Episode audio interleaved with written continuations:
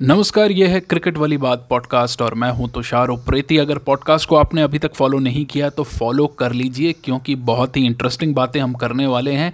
ना केवल भारत और साउथ अफ्रीका सीरीज़ जो वनडे की चल रही है उसके बारे में, बल्कि जो आने वाला विश्व कप है उसके बारे में भी नए नए अपडेट्स आपको देते रहेंगे। तो पहला जो मैच था ओडीआई का, यानी कि वनडे इंटरनेशनल का, हालाँकि वनडे इंटरनेशनल सुन के अब ऐसा लगता है कि बहुत ही पुराना और घिसा पुटा फॉर्मेट ये हो गया है ख़ास तौर से टी ट्वेंटी और टेस्ट मैच के बीच में। लेकिन बावजूद इसके ये एक दिलचस्प मैच बन गया, भारत और दक्षिण अफ्रीका के बीच में। ऐसा क्यों? ऐसा इसलिए क्योंकि भारत की जो असली मलाईदार टीम है, वो तो पहुँच चुकी है ऑस्ट्रेलिया। वहाँ पे तैयारी कर रही है टी ट्वेंटी विश्व कप की और दूसरी ओर भारत की जो सेकंड फिडल टीम है, यानी कि वो तमाम खिलाड़ी जो या तो रिज़र्व में हैं या जिनका नाम नहीं आया है उस विश्व कप की टीम में, वो मुकाबला कर रहे हैं दक्षिण अफ्रीका की मेन टीम के साथ जिसके ज़्यादातर खिलाड़ी आपको टी ट्वेंटी विश्व कप में मिलेंगे। यानी कि दक्षिण अफ्रीका कहीं ना कहीं मोमेंटम तलाश रही है अपने उन तमाम खिलाड़ियों के साथ और उन तमाम खिलाड़ियों में जिस खिलाड़ी ने सबसे ज़्यादा मोमेंटम ले लिया है इस समय भारत की पिचों पे, वो हैं डेविड मिलर। पहले शतक बनाया था इन्होंने, जो आखिरी टी ट्वेंटी खेला गया था, उसमें मैच तकरीबन मोड़ दिया था दक्षिण अफ्रीका के पक्ष में।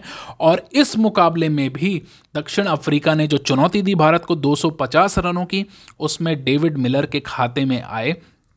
पचहत्तर रन। साथ ही हेनरिक क्लासन ने बनाए चौहत्तर और क्वेंटिन डीकॉक, जो कि ओपनिंग करते हैं टी ट्वेंटी में, उनके खाते में आए अड़तालीस रन, यानी कि एक धुआंधार तरीके से शुरुआत हुई दक्षिण अफ्रीका की। और वहीं पे बात की जाए भारतीय गेंदबाजी की तो शार्दुल ठाकुर ने दो विकेट लिए, पैंतीस रन देकर। और कुलदीप यादव, जिनका कहीं नामो निशान नहीं है टी ट्वेंटी में इस समय, उनकी गेंद जिस तरह से इस लाल मिट्टी की पिच पे, यानी कि लखनऊ की इस पिच पे घूम रही थी।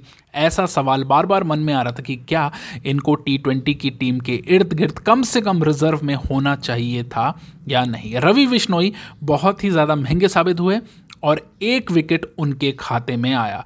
लेकिन ये मैच भारत हार गया। मैच पहले ही 40 ओवरों का किया जा चुका था।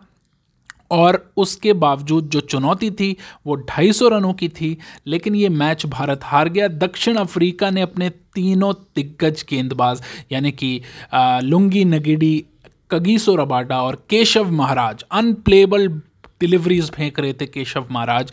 बहुत ज़्यादा टर्न ले रही थी उनकी गेंदबाजी।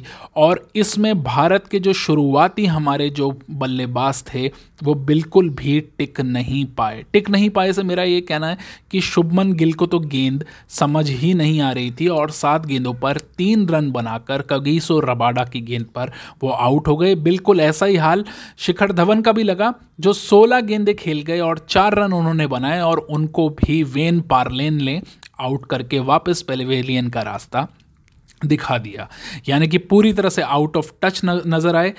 लेकिन सबसे ज़्यादा निराश जिस बल्लेबाज ने किया, उसका नाम है ऋतुराज गायकवाड़। बयालीस गेंदें ली इन्होंने और 19 रन बनाए, जिसमें एक चौका था। स्ट्राइक रेट महज पैंतालीस रन का था। माना ये वनडे था, लेकिन ये टेस्ट मैच की गति से बल्लेबाजी कर रहे थे। ईशान किशन ने भी सैंतीस गेंदें खेली और 20 रन बनाए, ये मान सकते हैं उस समय गेंदबाजी जो दोनों छोरों से हो रही थी, केशव महाराज कर रहे थे।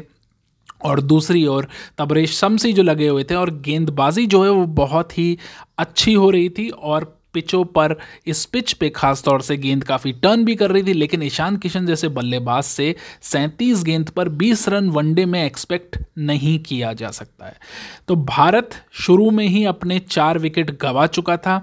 ज़्यादा रन नहीं थे बोर्ड पे। ऐसा लग रहा था कि सौ रन भी अगर भारत बना जाए तो उनकी जो इज़्ज़त है वो बच जाएगी इस टीम की, लेकिन फिर वहाँ से कमान संभाली श्रेयस अय्यर ने। रिज़र्व में है ये टी ट्वेंटी विश्व कप के बतौर बल्लेबाज।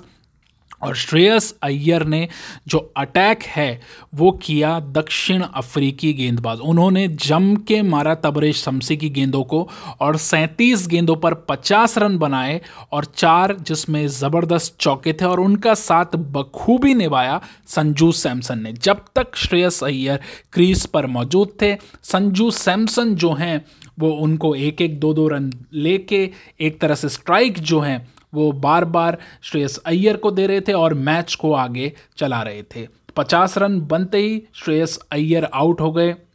लुंगी नगीडी की गेंद पे, कगीसो रबाडा ने वो कैच पकड़ा, लेकिन उसके बाद मैच एक तरह से पलटा। मैच इसलिए पलटा क्योंकि भारत के पास बल्लेबाजी बहुत लंबी नहीं थी। अब क्रीज पर मौजूद थे संजू सैमसन और शार्दुल ठाकुर उनका साथ देने के लिए आए थे, लेकिन यहाँ पर एक बहुत ही ज़बरदस्त, जिसे कहते हैं पार्टनरशिप की इन दोनों ने मिलके और तिरसठ बॉल खेल के छियासी रन की पार्टनरशिप कर दिखाई, जिसमें 33 रन शार्दुल ठाकुर के थे।